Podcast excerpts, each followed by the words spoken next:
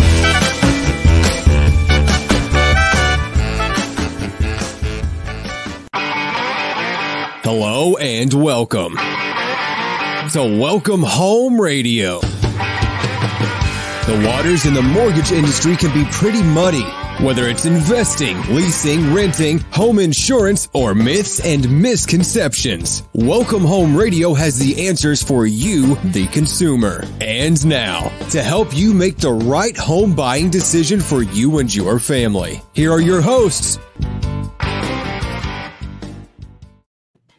Good morning and welcome to Welcome Home Radio. It is November 30th. I hope everybody had a great Thanksgiving. And as we've been talking about, if you've seen any of my videos in reference to what is a loan application, a basic loan application, no matter who you work with, is going to look at four key things credit qualifying, income stability, asset affordability, and finally collateral. Well, today we want to talk about credit qualifying. And we have with us a professional in the credit industry, Nathan Biller, White and Jacobs. Glad to have you here, Nathan. So glad you're back with us again. Oh, thank you. I'm so happy to be back uh, talking about credit.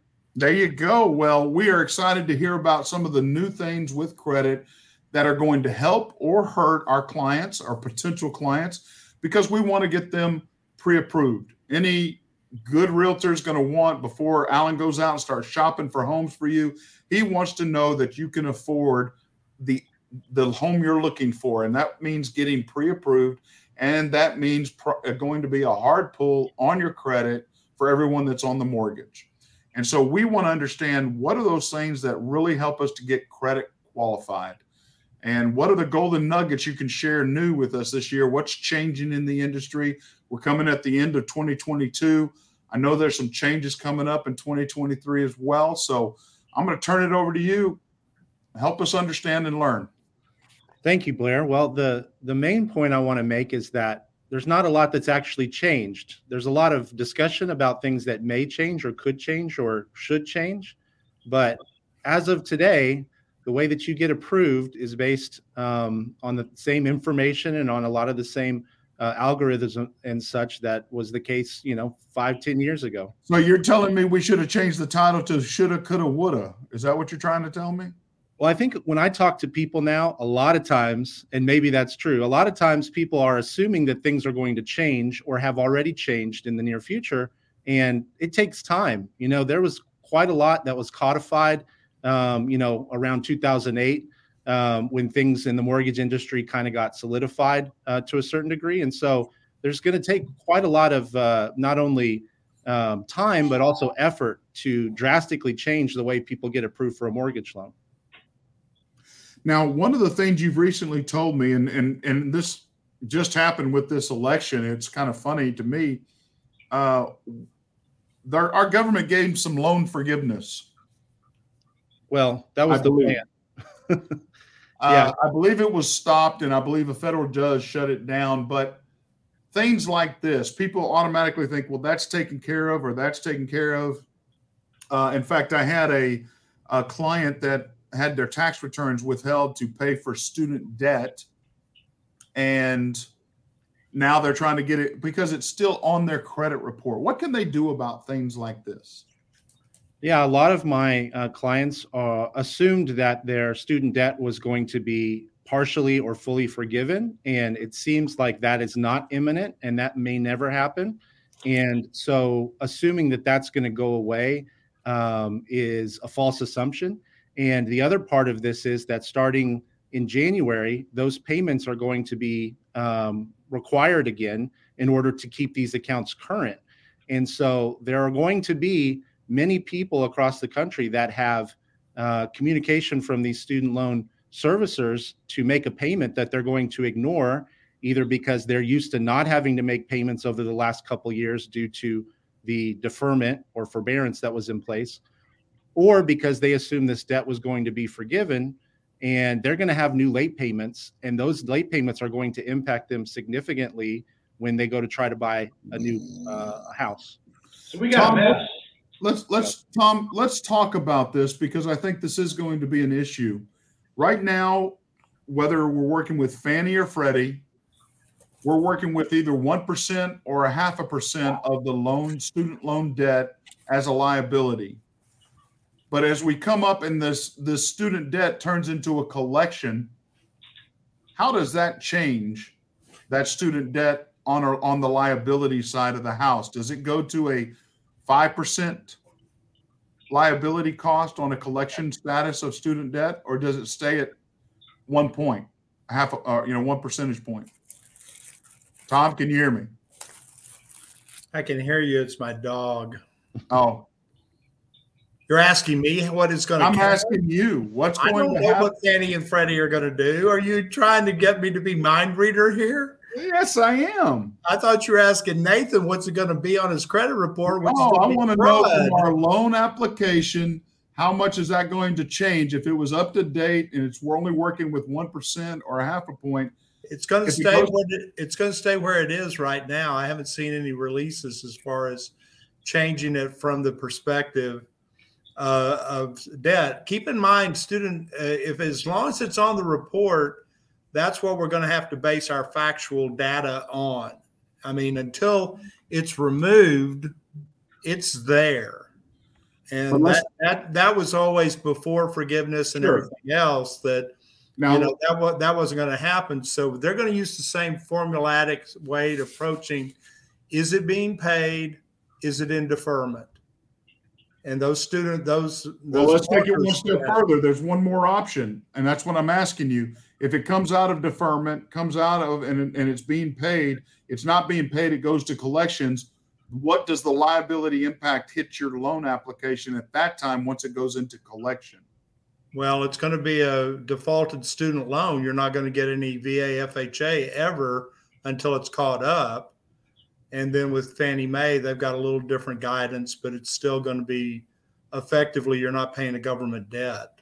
So you have to get it into a payment program of some sort Yeah. before we can. va- Okay, Now, that's now I'm understand. following. Okay, you could have just asked that. I could have said, okay, it's all on me. I understand. I wasn't here. Okay, sorry I didn't ask the "Good, question. that's way it should be." So again, I think this is critical to what you were saying, Nathan. Is if it goes into collections, we literally can't do a mortgage with any of those programs until those get back into a prepayment payment plan of some sort. So I think that's critical. Our listeners understand that. Now, there were some things changing. You're saying on the FICO 2004 side that if medical collections was below a certain amount, they're going to be totally deleted, forgotten. Yeah, um, sometime in 2023, I don't know the specific date, but by the middle of the year, it should be the case that any um, medical collections under $500 should not be reported on any credit reports. So five hundred dollars or less medical collections, they're literally dropped. They'll fall off. Yeah, just like anything currently that's been paid has fallen off, it'll be the same for anything under 500 sometime by the middle of next year. And so that doesn't that doesn't drag down or pull down the credit scores for these people. Well, yeah, because obviously now when you see medical collections, there is some impact in the score. If those fall off, then they'll no longer be part of that calculation. So, that it's like a paid delete. It's gone. It's Right. it's not even historically there. correct. That's huge. Now, and you said you don't know when, but at least by May or June, Yes. this should take place. Right. There's um there's some talk about changing the algorithm that is used for mortgage applications. There's talk about either including the Vantage Score 4.0, or changing the FICO model to FICO 10 at some point, which includes trended data. There's a lot of articles and discussion about that. The way I look at it, I would not even anticipate anything like that happening in the near future because, like I said, it's so tedious to get those changes made. Um, and so people that are assuming these things are imminent, I would say, are probably uh, jumping the gun a little bit. And the way we're looking at things is the traditional, um, you know, FICO uh, 245 model that we've been looking at for the mortgage scores. And Tom, you would agree with that, right? There's no other changes that you're hearing about FICO 2004 coming down the pike.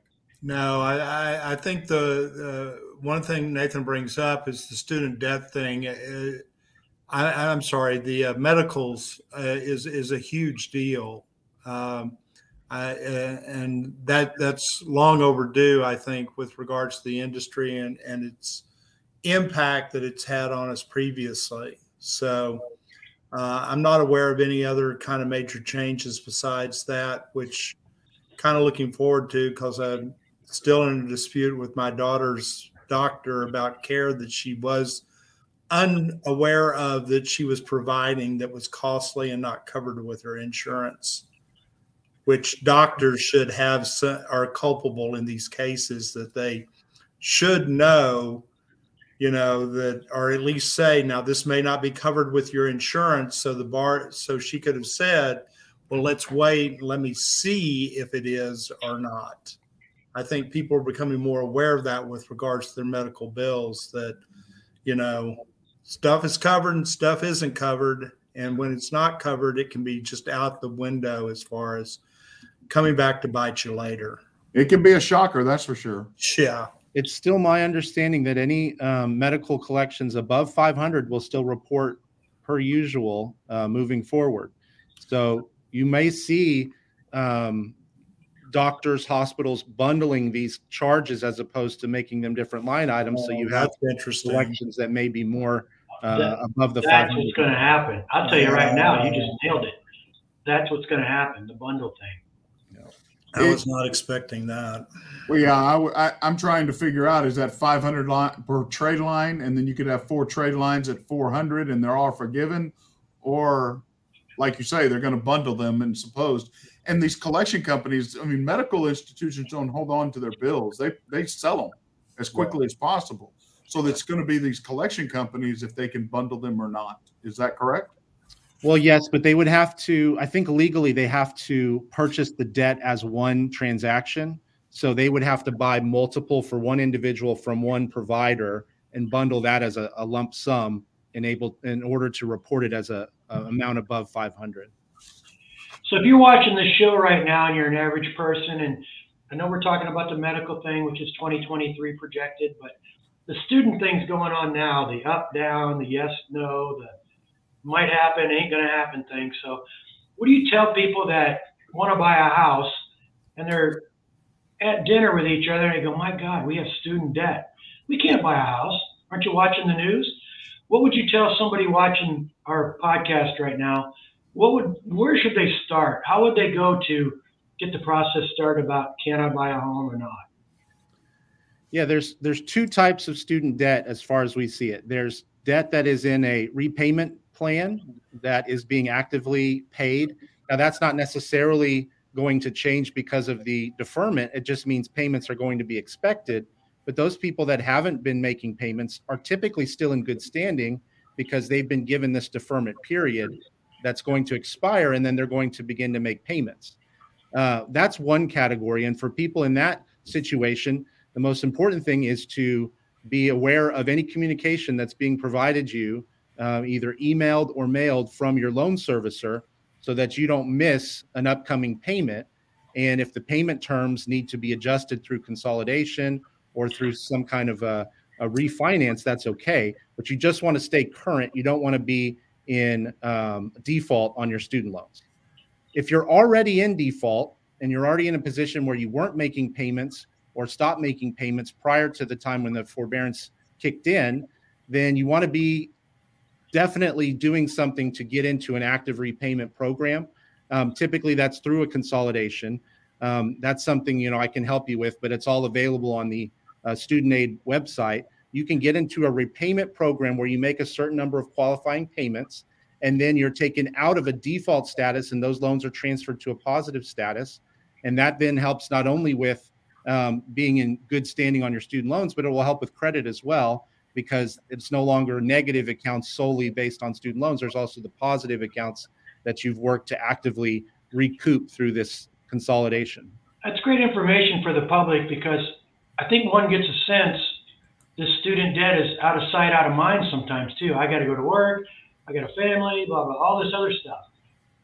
I think that is probably going on. Would you agree? Oh, for sure.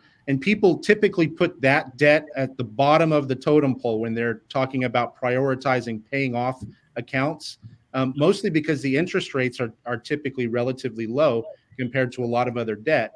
The problem is when it go when you go to try to get a pre-approval, they're looking at that debt in a very similar way to everything else. So you can't just put that in a bucket and say, I'm not going to worry about that because it can affect you in a significantly negative way, both from a debt perspective, but also from a credit perspective. Very true. Very, very true. Nathan, what else would be the number one thing right now that is holding back people besides student debt? Is it revolving credit cards? Is it what could it be from your perspective since you deal with so many different credit bureaus and credit clients? what would be that one thing? It is absolutely um, high balances on revolving accounts. Uh, and what I mean by that is the combination of inflation plus the um, holidays coming up, uh, plus the fact that people are, um, you know, making assumptions about other debts that they feel like may be forgiven. That's focused all of their um, resources into uh, expenses that they're they're putting on their credit cards. And so when I have people come through our program, we can have success getting negative accounts that are inaccurate or unverifiable removed from the report. But if they have high ratios on their credit cards that are in a position where they're not going to be paid down in a short period of time, it's very difficult for them to get approved because of the the impact that has on their credit scores. I think that's a very critical golden nugget that anybody can take away, and I'm trying to to do that in my own little individual videos. But you're explaining something. You can you can be up to date on revolving debt and still hurt your credit score.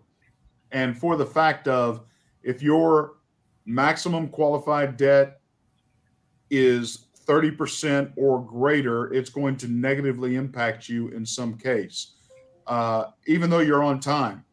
And so example, real quick off the top of my head, a thousand card limit, thousand dollars. If you've got anywhere between 45, 50% on up, it's considered maxed out and therefore negatively impacting you, even though you're paying on time. And most people don't understand that. But that's an impact that, like you say, Nathan, if we can just get those cards to 30% or 25 of the value of the max value of the card, it always is better.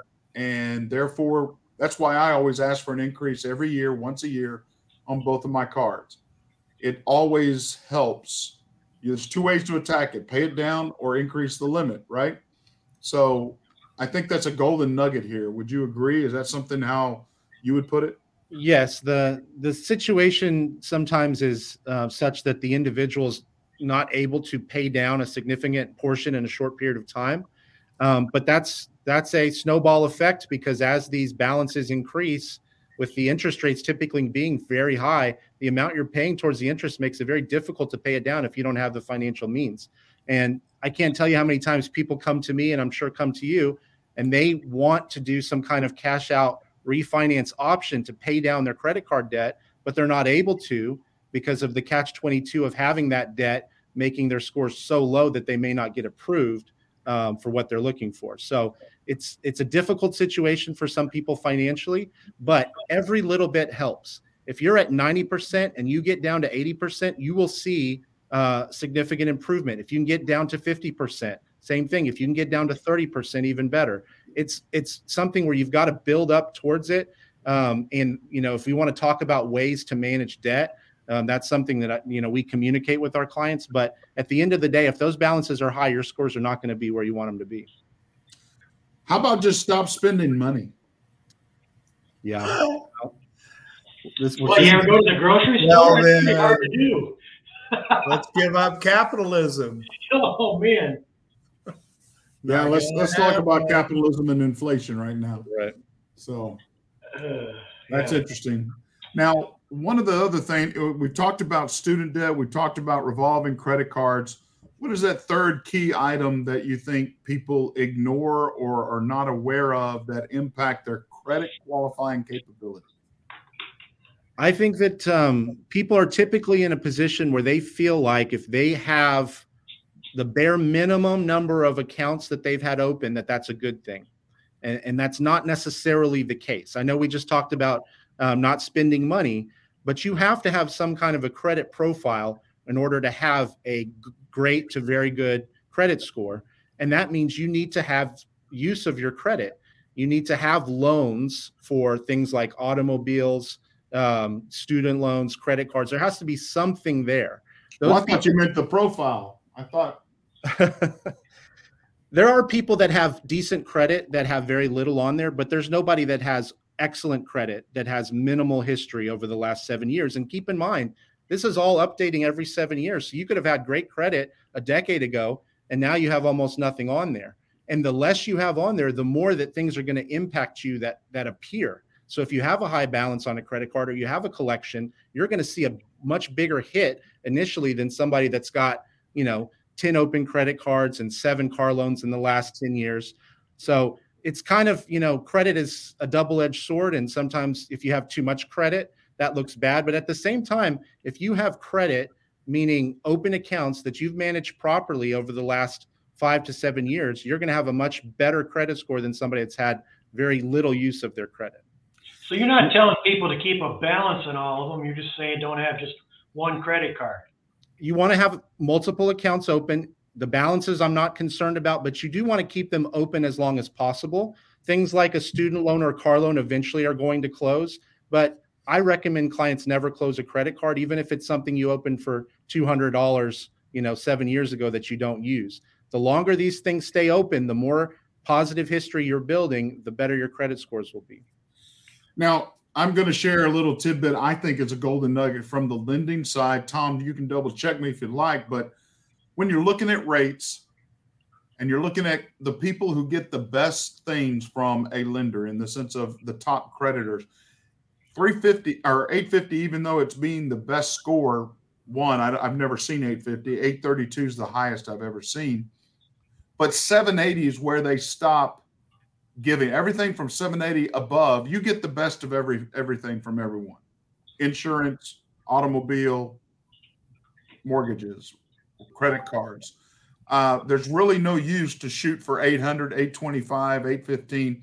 780 is what we shoot for. Is that correct, Tom, in the mortgage world at least? You get the well, best rates at 780. I shoot for 800 because I'm an overachiever.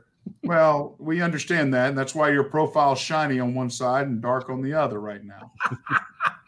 you want to put your own picture up there instead of Abe. Pretty fair. Pretty fair. Thank you. But 780, 780 is that touch point, though. You've got that pretty correct. Yeah. So that's where shooting for, if you want the best rates, 780, 781 needs to be the middle score. That's the other key point here. Don't make it the top score, make it the middle score because we throw the high and the low out. I love I love this Experian boost thing. Oh yeah, I boost my credit with Experian. It don't that affects one one one bureau. That's it. So um, make it make it the middle score. How do you see people? I mean, what's the most? I don't even know, but what's the most common way that people? I, I like your expression, shoot for. You know, that you're shooting for 780. I think is what you said. So, what when people call you, Nathan, and you say 780s where it kicks in or whatever, um, do they come to you having any idea what to shoot for or how to shoot or and, well, and somebody that doesn't come to you that you just talk to at dinner, do they ever talk about, do I have to shoot for a certain number or something? Yeah, I mean, when I'm dealing with individuals, they're coming from a lot of different starting points. So anyone that's below a 640, we're trying to get to a 640. So if you're in the 400s, 500s, low sixes, we're trying to get you at least to a 640 as quickly as possible, just so you have opportunities to get approved for anything. And then 580, we can do 580. Well, 580, obviously, if, if they're in between, was great. But you know, let's shoot for 640 and see where we land. Now, those people that are already in that position, we want to at least get them to a, a 720 minimum, and ideally a 780 for what Blair was discussing. So, how do you get from a 645, 650 to a 720, 780? Now, the people that are already at the 720 to 780 range that want to go to the 800s, I'll explain to them what that's going to take. But most of the time, that's going to take time. There's not going to be a quick fix to get to jump up 60 points from a 780 to an 840 or whatever that would be. That's just not the way the credit score algorithm works. So there are things you can do. And obviously, this is always updating on a constant basis, but it's not going to happen overnight. And that's more talking about things like maintaining significant number of open accounts, making sure that you've got very minimal, if any, balances on revolving over a long period of time. There's a lot of things that go into that, but most people are not in that position. Most of the people I talk to are trying to go from low to good or from good to great. And there are things that can be done very quickly to get you to that position. Um, you know, interest rates as they are, which you guys discuss in detail on other shows, you know, that just makes it that much more important that the higher your score is, the more opportunity you're going to have to take advantage of, um, you know, dips or um, value that shows in the market. Well, that's interesting because, you know, Blair, I guess it would be fair to say then when somebody comes to you and you give them a, you know, pre approval at a certain rate, that discussion's been had on, yeah, you could actually get a better rate if we did this. And so that's part of your conversation daily basis, right? With the 700. It used, it, it used to be, it used to be, yes, we could get you a better rate if you had a better credit score. Now I can get you a better cost at that rate for that credit score as opposed to moving. You know, if you want to move to a better rate, you're just going to spend more money, no matter what score you're at now. Mm-hmm. Uh, but that is a conversation. When I refer somebody to Nathan for his professional expertise, I always give him here's this person, here's where we're at, but here's the score we want to get to for this loan program we've discussed. Whether it's just get them to 580 so they can just buy a home barely, or whether it's 600, 620, it's increments of 20 for the most part. But the big jumps, as Nathan has said, 640, 720, 780. Those are the big impactful two rates as well as cost, all of that. So, so just to be clear, is the is the the the new 640 the 580? Well, uh, no. Yeah, go ahead. Well, the the programs that are available that kick in certain advantages start at 640. Yes, 580 is just where you're i can do still do 580 in fact i can still do va at less than 580 but it's just going to cost a lot more i mean those lo- those programs are available but you really don't want to pay for that if you have that much money i'd put it toward getting a better credit score instead of a home but and 580 is the minimum. I have to coach people on not being so focused on the rate and being more focused on what value are you um, you know getting in this in this sale because that price is not going to change. What you're paying for that house you're paying for that house. The rate can change in the future. So let's focus on getting you approved and getting a good deal on on the loan. And then the right can be financed at any point in the future. It's kind of like your statement alan. Love the home date the rate yeah well i've been putting that out there a lot and I'm getting right to the point. That's right. Did you come on, Tom? Did you like that one? Yeah, I like that one. Gosh. What does Alan do in his spare time? Write all these things down? Yes. Where, where can we find all this on your blog? I'm uh I'm taking notes right now, and Nate, I got well, I tell you, I got some good talking points from this show already. Okay. we always have fun with Nathan. Nathan, um, one of the things that I find, um, I, I think that's a golden nugget.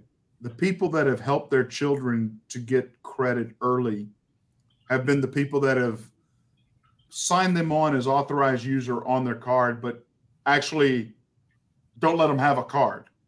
Mm-hmm. They get the parents' history, they get the parents' look and feel, and that helps with their credit immediately. But you don't want them spending money and learning on your card, your good credit, you give them that small 200 limit card and let them experience it with that one. But it really helps to have authorized users on cards like that. Is that correct? Yeah, you can, and this may be something that most people are aware of, but you can add any individual as an authorized user on most um, credit card accounts, and they get the benefit on their credit report uh, in a short period of time of the history of the account, not only the current status, but the previous status for the last seven years. So you can have a pretty good credit profile just based on authorized user accounts. Now, you're not going to go to the top tier of scores because you do need to obviously have your own accounts uh, of different types, but that is an excellent way to start building somebody's credit is add them as an authorized user on accounts that you have. That can help jumpstart. We get it. It really works. It's a good starter point. You can walk in and get the car pretty easy and um, a decent rate. So, or cost, whatever you want to call it. Yeah, that's the way to jumpstart some children. Um, I don't recommend it for.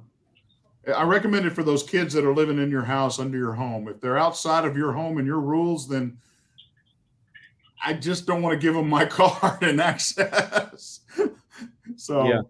you uh, you can you can you know withhold the card and keep it yourself or chop it up or you can give it to them and you know you'll just want to monitor that on a pretty daily basis to see how things are going well but it's that whole if i did it once shame on me or whatever if you did it twice shame on me so if somebody really screws up one time yeah you got to pay it but then you take that card away and you're you're you know you well you got to take them off the account because even yep. though you may not give them a card they can still call up the creditor and get one themselves. They're authorized user.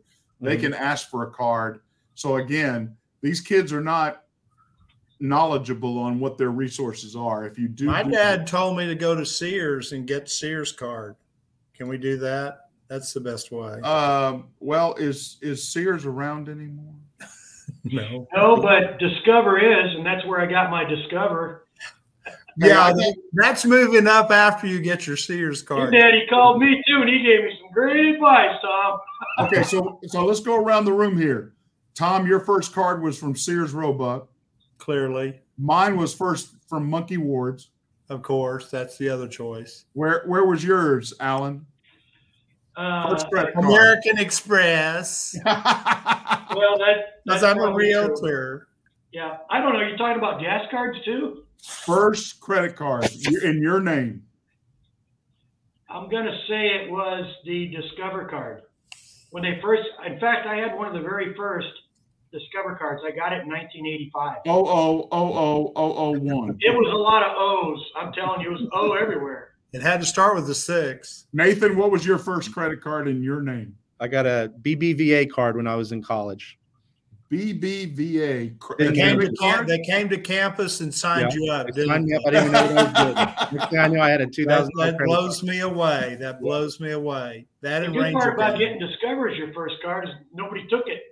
You Nathan, did you did you get a free T-shirt with that first one? I got a, a, free T-shirt and I was entered in a raffle, so it was a win-win for me. Man, uh, the problem was I didn't know how to uh, pay it down initially, so um, I learned, learned, a lot of lessons in the first couple years on campus. I bet you did. Yeah. Oops.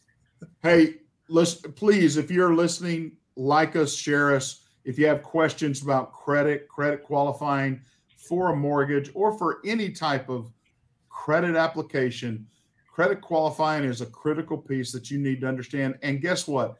You can handle 75%. You control that credit score with your activity, how you manage your credit. If you go nuts, that's on you. But if you don't, and you want to have a good score to help you out, buy your first car, get your student debt, possibly have a mortgage, all of these things, it's up to you. 75% of that score is really your lifestyle and and focus. But Nathan is here to help you. If it, you had a bad start, you had a problem, Nathan, how can they get a hold of you real quick? Yeah, I'm uh, with White Jacobs and Associates. Um, you know, my uh, cell phone number's uh, listed there 940-613-5310. I know it seems daunting to try to reach out to a credit expert about your credit.